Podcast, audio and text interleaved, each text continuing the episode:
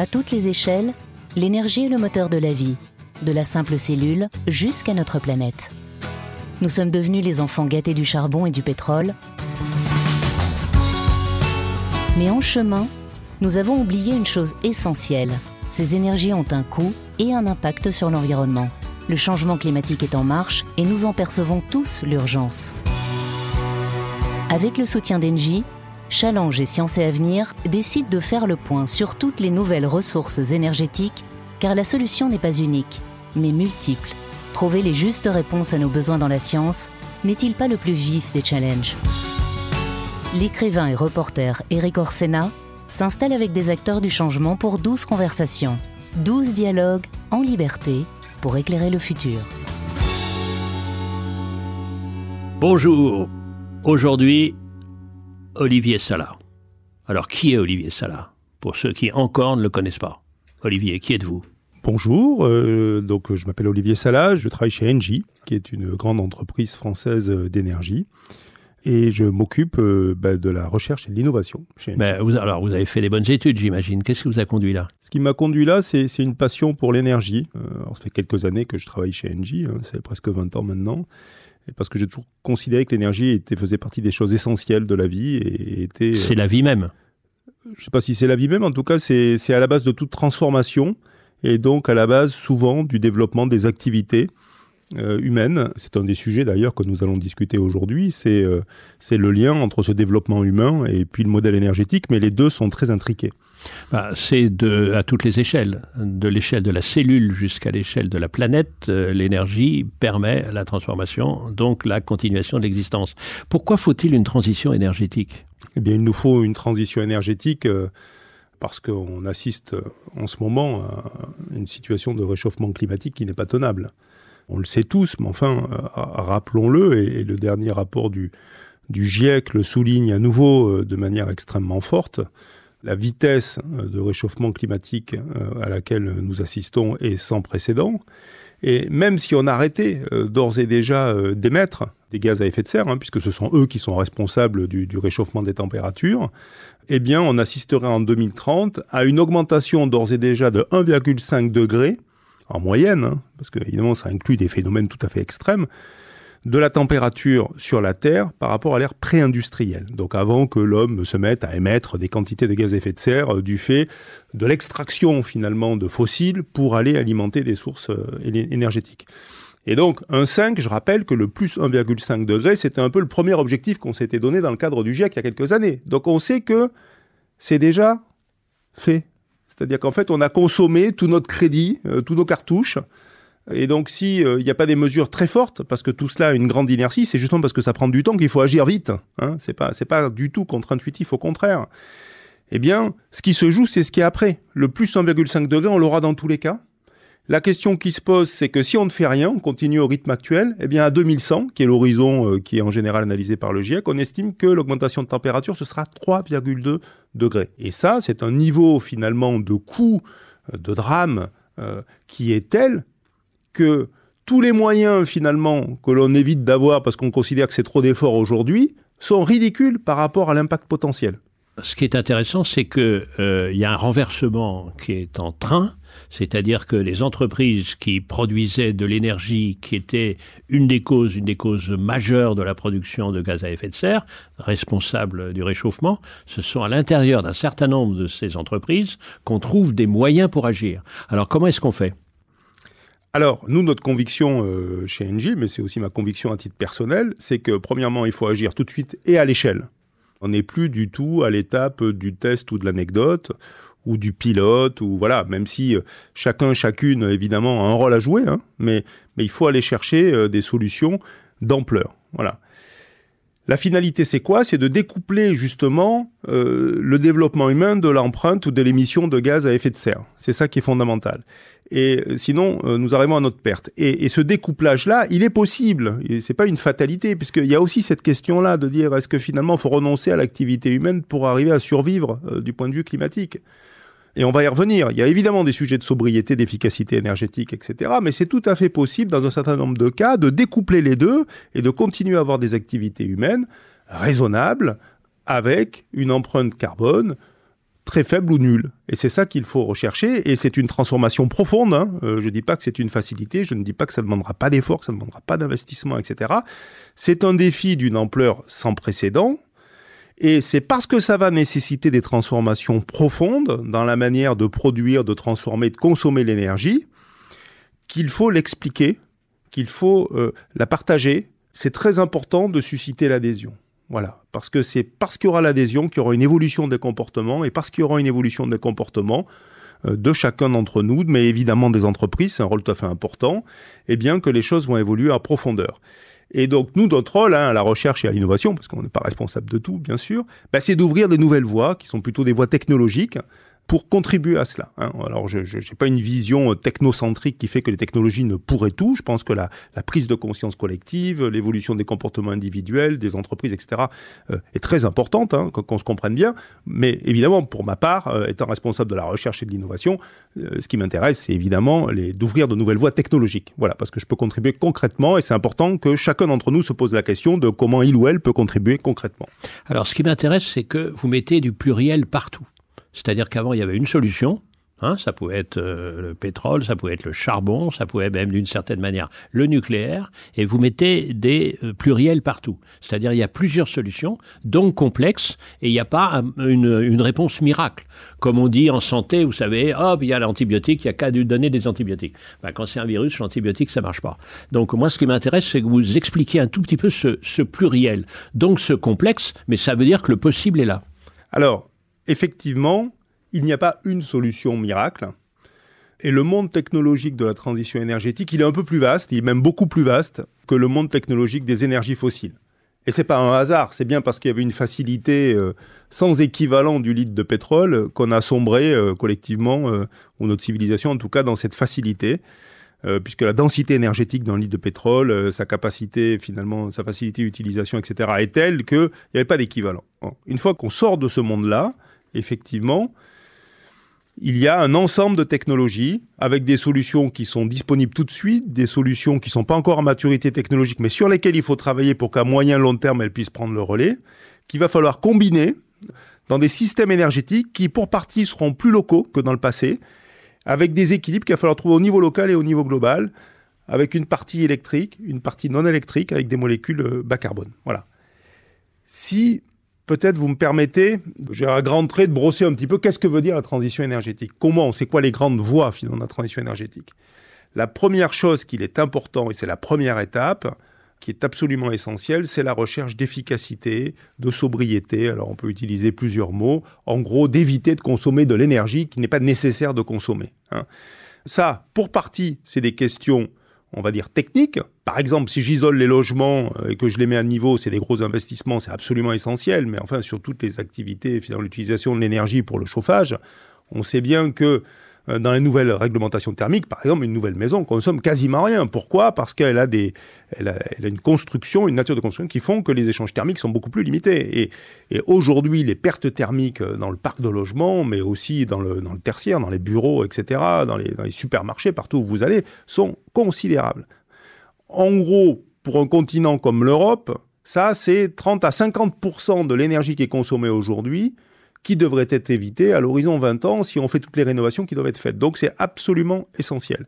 Donc, premièrement, on reprend ça, c'est-à-dire déjà, euh, on arrête de gaspiller. Et en arrêtant de gaspiller, l'énergie, au fond, qui, voilà, qui pourrait complètement être économisée. Et ça, c'est de l'ordre de grandeur entre 35 et 50 Entre 30 et 50 Alors, c'est selon les usages, selon les géographies, etc. Mais enfin, c'est de cet ordre de grandeur-là, c'est considérable. Donc, ça veut dire qu'il faut beaucoup d'argent.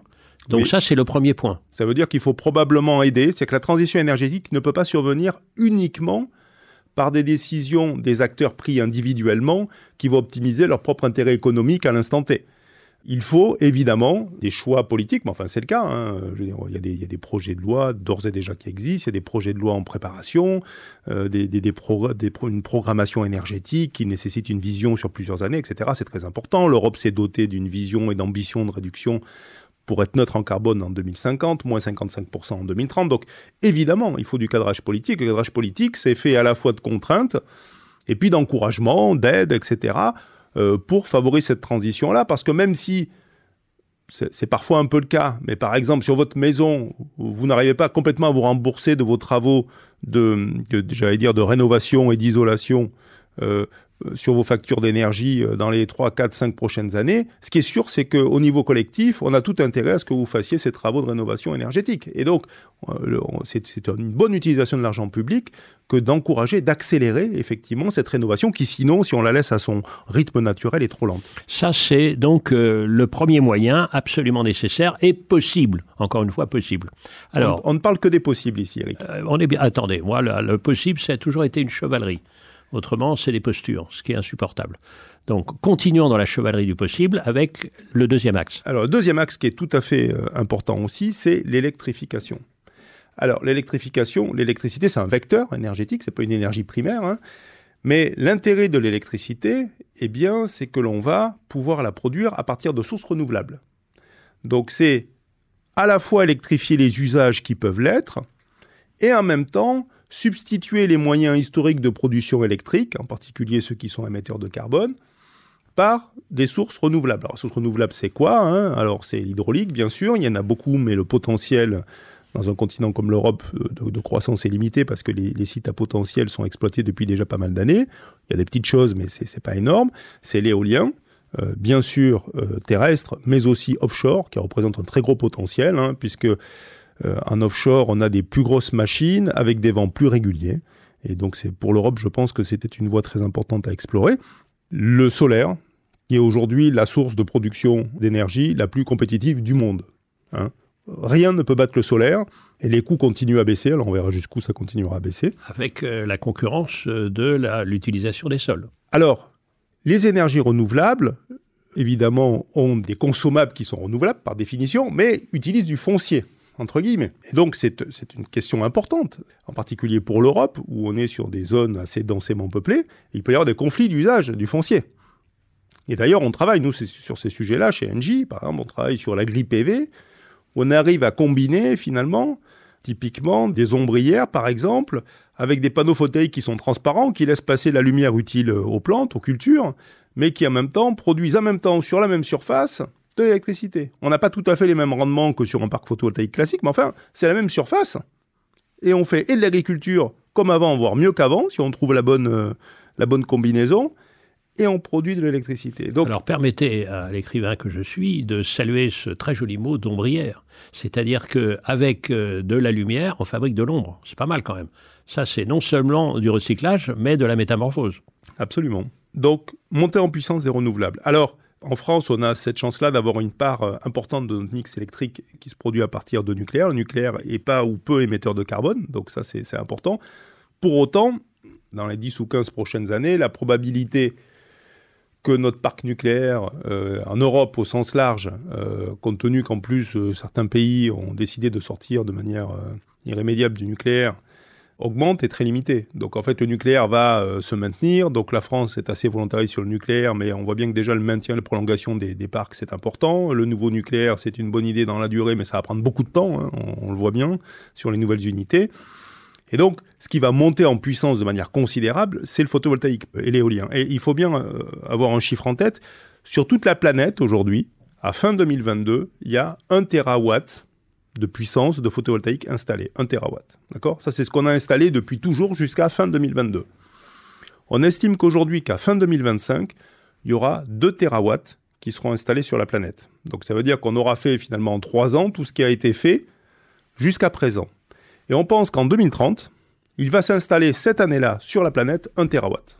Ce qui fait que comme on voit qu'il y a une accélération du dérèglement climatique, il faut que cette accélération du dérèglement climatique corresponde à une accélération des moyens mis en œuvre. Absolument. Exactement ce que vous êtes en train Et seuls les renouvelables peuvent nous donner ça.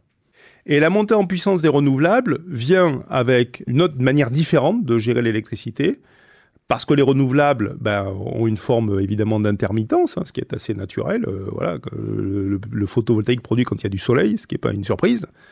Et donc, on va avoir aussi l'émergence euh, ou la montée en puissance des notions de stockage pour arriver à faire tampon, hein, donc de batterie euh, et de différentes formes de stockage d'énergie. de gestion aussi de la flexibilité. Hein. Avant, une consommation d'électricité, elle était, si je puis dire, fatale, comme on dit dans le métier. Donc, c'est-à-dire, le gars qui rentrait chez lui euh, dans un pic de froid en mois de février à 19h et qui allumait son convecteur, il coûtait une fortune au système électrique parce que, à tout prix, il fallait allumer le nouveau moyen de production, quel que soit son impact en termes financiers, en termes carbone, pour pas que le système s'écroule. À tout prix, quoi qu'il en coûte. Quoi qu'il en coûte. Parce que le système électrique, l'électricité est ainsi faite que s'il n'y a pas un équilibre parfait à chaque instant entre l'offre et la demande, tout s'écroule. Et personne ne peut se permettre que tout s'écroule. Bien ça, je pense que ça doit appartenir au passé et qu'une partie de plus en plus importante de la demande de la consommation d'énergie doit intégrer sa part de flexibilité. Hein, parce qu'il doit y avoir de l'inertie. Et donc, on peut déplacer. Je, prends cet exemple-là, mais même ce client particulier, hein, c'est pas lui qui a le plus de potentiel de flexibilité par rapport à des industriels, etc. Mais ben, il a un ballon d'eau chaude électrique. Le ballon d'eau chaude électrique, bah, typiquement, on peut déplacer sa consommation, euh, on connaît ça depuis toujours, euh, à un moment où l'électricité n'est pas en situation de pic. Il y a aussi de l'inertie thermique de son logement, et donc plutôt que de chauffer à 19h, il a peut-être fallu chauffer à 16h, et puis qu'à 19h, son convecteur soit éteint. voyez? Et donc, cette intelligence-là, qui est beaucoup de bon sens finalement, va falloir l'intégrer pour de vrai dans le système, euh, et donc on sort d'un monde où l'énergie était complètement centralisée avec des consommateurs passifs, pour aller dans un monde où il y a des équilibres à trouver, et où les consommateurs seront plus actifs. Ils vont d'ailleurs euh, eux-mêmes être producteurs sur leur maison de photovoltaïque. Ils vont être eux-mêmes euh, contributeurs au système de stockage parce qu'ils auront sans doute un véhicule électrique euh, qui va permettre de, eh ben, de stocker aussi de l'énergie, etc. Donc, électrification.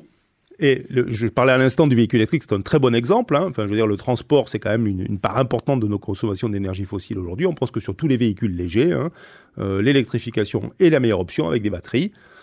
Ça vient avec d'autres complexités, mais de loin la meilleure option sur les 15-20 prochaines années. Et donc, typiquement, ça, ça va augmenter la consommation électrique. C'est pour ça que c'est important de faire l'efficacité dont on parlait tout à l'heure. Et monter en puissance des renouvelables avec cette capacité à gérer les variabilités inhérentes aux énergies renouvelables. Ça, c'est le deuxième pilier. Donc, troisième axe, Olivier? Alors, effectivement, il y, a, un troisième axe euh, qui est le déploiement de molécules à bas carbone pourquoi ce troisième axe, il est euh, aussi essentiel et il est un peu parallèle aux deux autres. Hein. Donc, euh, la réduction des consommations, l'électrification à partir de renouvelables. Pourquoi il est essentiel? Parce qu'il y a un certain nombre d'activités humaines qu'on ne sait pas décarboner avec de l'électricité. Alors, je prends un exemple. La mobilité lourde, par exemple, n'est pas du tout adaptée. Alors, on peut discuter de où commence la mobilité lourde. Hein. Un bus, ça passe encore. Euh, un petit camion, ça passe. Un semi-remorque, un 38 tonnes, c'est très compliqué. Alors, si vous prenez à l'extrême un cargo porte-conteneur avec 15 000 boîtes On ne peut pas, on ne peut pas décarboner en transport depuis euh, Shanghai euh, jusqu'à euh, jusqu'à Rotterdam avec des batteries ion-lithium à l'électricité, ce n'est pas possible. Hein. Ou alors, il faudrait que le porte-conteneur ne porte que des batteries, en gros. Hein. Oui, ce qui est une activité, mais il pourrait faire des allers-retours, mais c'est pas grand intérêt. Et donc, dans ces cas-là, l'électricité montre des limites. Elle montre des limites parce que elle est très difficile à transporter. On ne peut la stocker que dans des batteries qui ont une densité énergétique qui n'est pas terrible, qui sont très lourdes. Et donc, on a besoin de molécules bas carbone. Voilà. On a aussi besoin de molécules bas carbone dans des situations où l'électrification complète risque d'aboutir à des pics de consommation dont je parlais tout à l'heure qui deviennent très compliqués à gérer. Et donc parfois, le un peu plus en électricité, finalement, est un peu l'ennemi du bien, hein, parce que le pic devient euh, trop, trop important selon les configurations euh, du système électrique. Et donc, ces molécules bas carbone ou décarbonées, vertes, enfin on peut les appeler comme on veut, hein, il y en a deux natures. Il y a d'une part des molécules qui sont issues de la biomasse, donc en gros des végétaux, des déchets organiques, etc. C'est ce qu'on appelle le biogaz, le biométhane. il y a plusieurs technologies pour le faire, mais en gros, le plus classique, c'est je mets des déchets organiques, n'est-ce pas, dans un méthaniseur, une espèce de grande cloche comme ça. Je mets ça euh, sous cloche, parce que c'est important qu'il n'y ait pas d'oxygène. Je mets des petites bactéries qui mangent, euh, n'est-ce pas, la, biomasse. Et ça, en mangeant la biomasse, ben, elles émettent euh, du gaz. Et ce gaz-là, on le filtre, on le récupère, et euh, c'est du méthane. Et ce méthane-là, bah, il est identique au gaz naturel qu'on extrait sous la Terre, et donc on peut l'utiliser. C'est clair. Donc on multiplie partout des euh, milliers, des dizaines de milliers, des centaines de milliers d'estomacs un peu partout. Exactement. et, vous savez, les, bactéries euh, sont tout des, animaux tout à fait formidables qui ont dans leur corps les catalyseurs qu'on essaie de reproduire par ailleurs en chimie, mais extrêmement performants et qui permettent de produire du méthane, notamment, mais pas que. Et c'est extrêmement prometteur. Donc voilà. D'ailleurs, le groupe Engie hein, croit, croit, beaucoup hein, au développement du biométhane euh, parce que c'est très complémentaire. Et puis on est vraiment sur de l'énergie euh, vraiment en boucle locale. Là. Le biométhane, c'est vraiment une solution de territoire avec des intrants du territoire sans avoir recours à des matières premières qui viennent de l'autre bout du monde, etc. Donc ça, ça c'est clé parce que la nouvelle configuration de l'énergie, c'est sa décentralisation. Absolument. C'est plus des énormes euh, centrales. D'ailleurs, le mot même de centrale, on voyait bien de ce dont il s'agissait. Absolument. La deuxième famille de molécules vertes, hein, décarbonées, renouvelables, ce sont les molécules à partir d'hydrogène. Alors, l'hydrogène, euh, euh, c'est un atome qu'on trouve partout, hein, c'est un, des atomes les plus courants, n'est-ce pas, à la nature, dans le monde, hein, dans notre corps. Euh, le gaz hydrogène, qui est H2, lui, on ne le trouve pas tellement à l'état naturel parce qu'il est très réactif, du coup, il est très difficile à trouver. Donc l'hydrogène qu'on doit utiliser, il est produit. Aujourd'hui, euh, il y a une grosse utilisation de l'hydrogène d'ores et déjà pour des processus industriels, hein, notamment pour faire du raffinage de produits pétroliers ou pour produire des engrais. Les engrais azotés sont faits à partir d'ammoniac qui est fabriqué à partir d'hydrogène. Il faut bien comprendre l'enjeu qui est derrière ça, hein, derrière les 230 millions de tonnes euh, d'engrais euh, azotés qui permettent de nourrir la planète aujourd'hui. Hein. Donc sans les engrais azotés aujourd'hui, on ne sait pas nourrir la planète.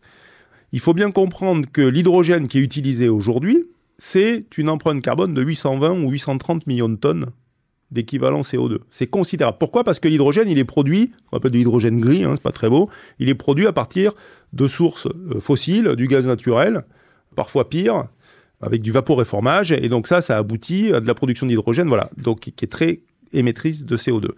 Donc, premier sujet, il faut remplacer cet hydrogène gris par de l'hydrogène vert, renouvelable, qui lui va être produit à partir d'électrolyse de l'eau. Électrolyse de l'eau, ben, on utilise de l'électricité renouvelable, donc on retrouve finalement cet enjeu de montée en puissance de l'électricité renouvelable. Et on va extraire de la molécule d'eau, H2O, hein, on va séparer euh, l'hydrogène et l'oxygène. Et donc ça, ça nous permet d'avoir un hydrogène renouvelable. Et là aussi, c'est un sujet sur lequel le groupe Engie investit beaucoup, et la recherche aussi chez nous, pour substituer cet hydrogène gris mais en addition de cela, euh, on va pouvoir décarboner aussi ces fameuses activités humaines difficiles à électrifier. Hein. Soit directement en utilisant l'hydrogène, soit en recombinant l'hydrogène avec d'autres choses pour produire ce qu'on appelle des e-fuels. On peut fabriquer des fuels de synthèse, on peut fabriquer du gaz naturel de synthèse, qui est exactement le même que le gaz naturel qu'on va extraire sous la Terre, ce qu'on appelle le e-méthane. Hein. Le e-méthane, c'est du CH4, c'est la même molécule, vous pouvez l'utiliser sans rien changer, et elle n'est pas émettrice de CO2 si vous l'avez produit de manière renouvelable. On peut fabriquer de l'ammoniac, j'en parlais pour les engrais, à empreinte carbone nulle. On peut fabriquer du kérosène, à empreinte carbone nulle, si on a une source de carbone qui est biogénique ou qui est capturée directement dans, l'air. Donc, l'hydrogène, il va jouer un rôle un petit peu pivot, comme ça, sur ces applications critiques qu'on ne saura pas décarboner facilement par de l'électrification. Alors, si on résume, il y a la diversité des moyens, la diversité du possible qui existe, premièrement. Deuxièmement, ça veut dire la responsabilité à toutes les échelles, de chacun, de l'État, de l'entreprise.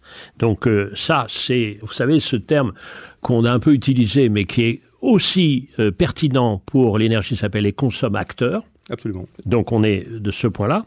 Et donc euh, il y a un, autre point qui est capital, on l'a vu avec la révélation que nous, nous savions, mais que d'autres ne savaient pas, c'est-à-dire la dépendance la dépendance vis-à-vis des pays qui ne sont pas forcément gérés par les plus gentils. Donc comment est-ce qu'on peut coupler cette nécessité de se sortir de cette malédiction du réchauffement avec euh, l'autre malédiction qui est celle de la dépendance? Est-ce que c'est illusoire ou pas? Alors, il y a un enjeu des matières premières hein, euh, avec la transition énergétique, puisque finalement, de facto, on va quitter une dépendance qui est celle de la fourniture des combustibles fossiles euh, dont l'Europe, depuis le charbon, n'était plus productrice, donc depuis bien longtemps. En revanche, la transition énergétique, en particulier bah, ces moyens de production d'électricité renouvelable et, de stockage, tous ces équipements-là, ils se construisent à partir de matières premières. Matières premières dont l'Europe est assez peu dotée. Quand on fait l'analyse des matières premières finalement nécessaires pour les grands équipements, le photovoltaïque, l'éolien, les batteries, les électrolyseurs, etc., on s'aperçoit qu'effectivement, euh, les gisements sont plus ou moins bien répartis sur la planète, évidemment. Euh, certains sont très concentrés. Et puis, les capacités d'extraction encore plus. Hein. C'est-à-dire qu'il y a du lithium en Europe probablement, mais les mines de lithium, euh, elles ne sont pas en Europe aujourd'hui. Elles sont plutôt au Chili. Parce que c'est à la fois la dispersion et l'acceptabilité. Évidemment. Et il faut bien être conscient que l'activité d'extraction minière aujourd'hui est une des plus polluantes qui existent. Mais quand on regarde aujourd'hui, toujours quand on fait les projections, les volumes de matières premières dont on aura besoin par rapport à la capacité aujourd'hui d'extraction minière existant sur la planète, et je ne parle même pas de la question, effectivement, des asymétries. Donc, qui produit quoi par rapport à qui va consommer quoi, parce que ces asymétries sont majeures. Eh bien, on voit que sur un certain nombre de matières premières, ça ne va pas passer. C'est-à-dire que, et pourquoi on sait que ça ne va pas passer? C'est parce que ça met au moins 7-8 ans pour construire une nouvelle mine. Beaucoup plus longtemps, sans doute, en Europe, où les questions d'acceptabilité sociale, hein, parce que rien n'est simple. De toute façon, on parlait d'une complexité. La complexité, le pragmatisme et l'honnêteté intellectuelle consistent à dire qu'aucune source énergétique, quelle qu'elle soit, euh, n'est complètement neutre en termes d'impact. Donc il faut bien connaître cet impact-là, il faut le maîtriser, il faut le réduire au maximum. Et c'est pour ça quand même que le levier d'efficacité et de sobriété reste absolument pertinent dans tous les cas. Hein. Oui, il y a un sujet de matière première, il est identifié. Pour vous donner un exemple, je vous parler de 2030 et, et du terawatt crête qui sera installé cette année-là. On considère que, compte tenu des technologies euh, photovoltaïques euh, qu'on devrait avoir à cet horizon-là, 42% de la production d'argent mondiale de cette année-là devra être allouée à la construction de ces panneaux photovoltaïques. Donc ça, ça veut dire quoi? Ça veut dire qu'il y aura sans doute des tensions entre l'offre et la demande, euh, parce que l'argent ne sert pas qu'à faire des panneaux photovoltaïques dans le monde, et donc ça aboutit à une volatilité des prix, etc. Et effectivement, cette question de la géopolitique de l'énergie, dans un monde où elle sera davantage fondée sur les ressources et les matières premières que sur les combustibles fossiles. Ce qui est très frappant en vous écoutant, c'est que cette transition énergétique, c'est aussi un bouleversement de notre rapport au temps, puisqu'on l'a bien vu, euh, il faut de l'urgence et que ça prend du temps. Deuxièmement, c'est un rapport avec l'espace. On a tout laisser aller dans la mondialisation. Maintenant, on balance complètement dans une sorte d'illusion d'autosuffisance personnelle. Et donc, on est dans un bouleversement qui a sans doute jamais eu d'équivalent dans euh, l'histoire humaine. Et alors, face à ces bouleversements qui angoissent, est-ce que vous êtes euh, encore optimiste? Parce que la population ne l'est pas. Et donc, elle refuse au fond de voir qu'il y a des possibilités, parce que les possibilités demandent l'effort. Le possible est lié à l'effort, toujours. nous, chez Engie, et, puis moi, euh, à titre personnel, globalement, on est, on est conscient que c'est un défi majeur, que ça va être compliqué, que c'est beaucoup d'efforts, que l'histoire n'est pas complètement écrite, c'est-à-dire qu'on va un peu l'inventer, on va l'écrire, la page pour partie est encore blanche, mais que c'est possible, qu'il y a des voies pour y arriver, qu'il y a des chemins à tracer pour y arriver, que ce serait un grand danger que de sombrer après tant d'années finalement euh, dans une forme de déni. Il hein. ne faut pas qu'on bascule d'un état de déni qui était mortifère à un état d'abattement dans lequel on pourrait se dire ah ben finalement c'est déjà foutu quoi hein. parce que vu l'inertie euh, je vous l'ai dit tout à l'heure on a déjà un degré 5 euh, quoi qu'on fasse pour les années 2030 euh, donc finalement, et puis on n'est qu'une petite partie des émissions. Il y a d'autres grands pays dans le monde qui émettent beaucoup plus que nous. Donc nous, finalement, ce qu'on fait, ça n'a pas d'impact, etc. Donc une espèce d'abattement ou de renoncement qui serait mortifère aussi, parce que la réalité, et le, GIEC l'a souligné dans son, dans son dernier rapport, c'est-à-dire qu'à la fois, oui, on est dans une situation d'alerte, hein, on ne peut pas dire le contraire, mais en même temps, il y a des solutions. Et les solutions, elles nous imposent d'agir vite, elles nous imposent d'agir fort, c'est possible, je pense que l'optimisme, c'est plus qu'un état d'esprit, c'est un devoir. Hein, parce que l'optimisme, hein, c'est la, chance sourit aux esprits préparés, comme disait Pasteur. Et donc, l'optimisme, c'est aussi dessiner des opportunités euh, que l'on va construire et que l'on va aller chercher. Et nous, chez Engie, on est convaincus de ça. Euh, on ouvre les voies technologiques pour le faire. Alors, c'est pas nous tout seuls, c'est pas que la technologie, une fois de plus, hein, mais euh, on, pense que oui, on voit des solutions et on pense que l'optimisme est une nécessité absolue. Il faut lutter contre un pessimisme, contre une espèce de, de no future, hein, en bon français. On disait finalement, comme il n'y a pas d'espoir, autant cramer nos dernières cartouches pour nos derniers soirs, etc. Ce serait absolument irresponsable. Et il n'est pas trop tard pour agir, bien au contraire. Merci. C'est vrai ce que vous avez euh, décrit, ce passage du déni au désespoir. Et contre ça, il y a une seule réponse, c'est celle du possible. S'il y a une sorte de pléonasme, c'est-à-dire on redit la même chose quand on dit vive le possible. Parce que le possible, c'est le vive. Voilà. Merci Olivier.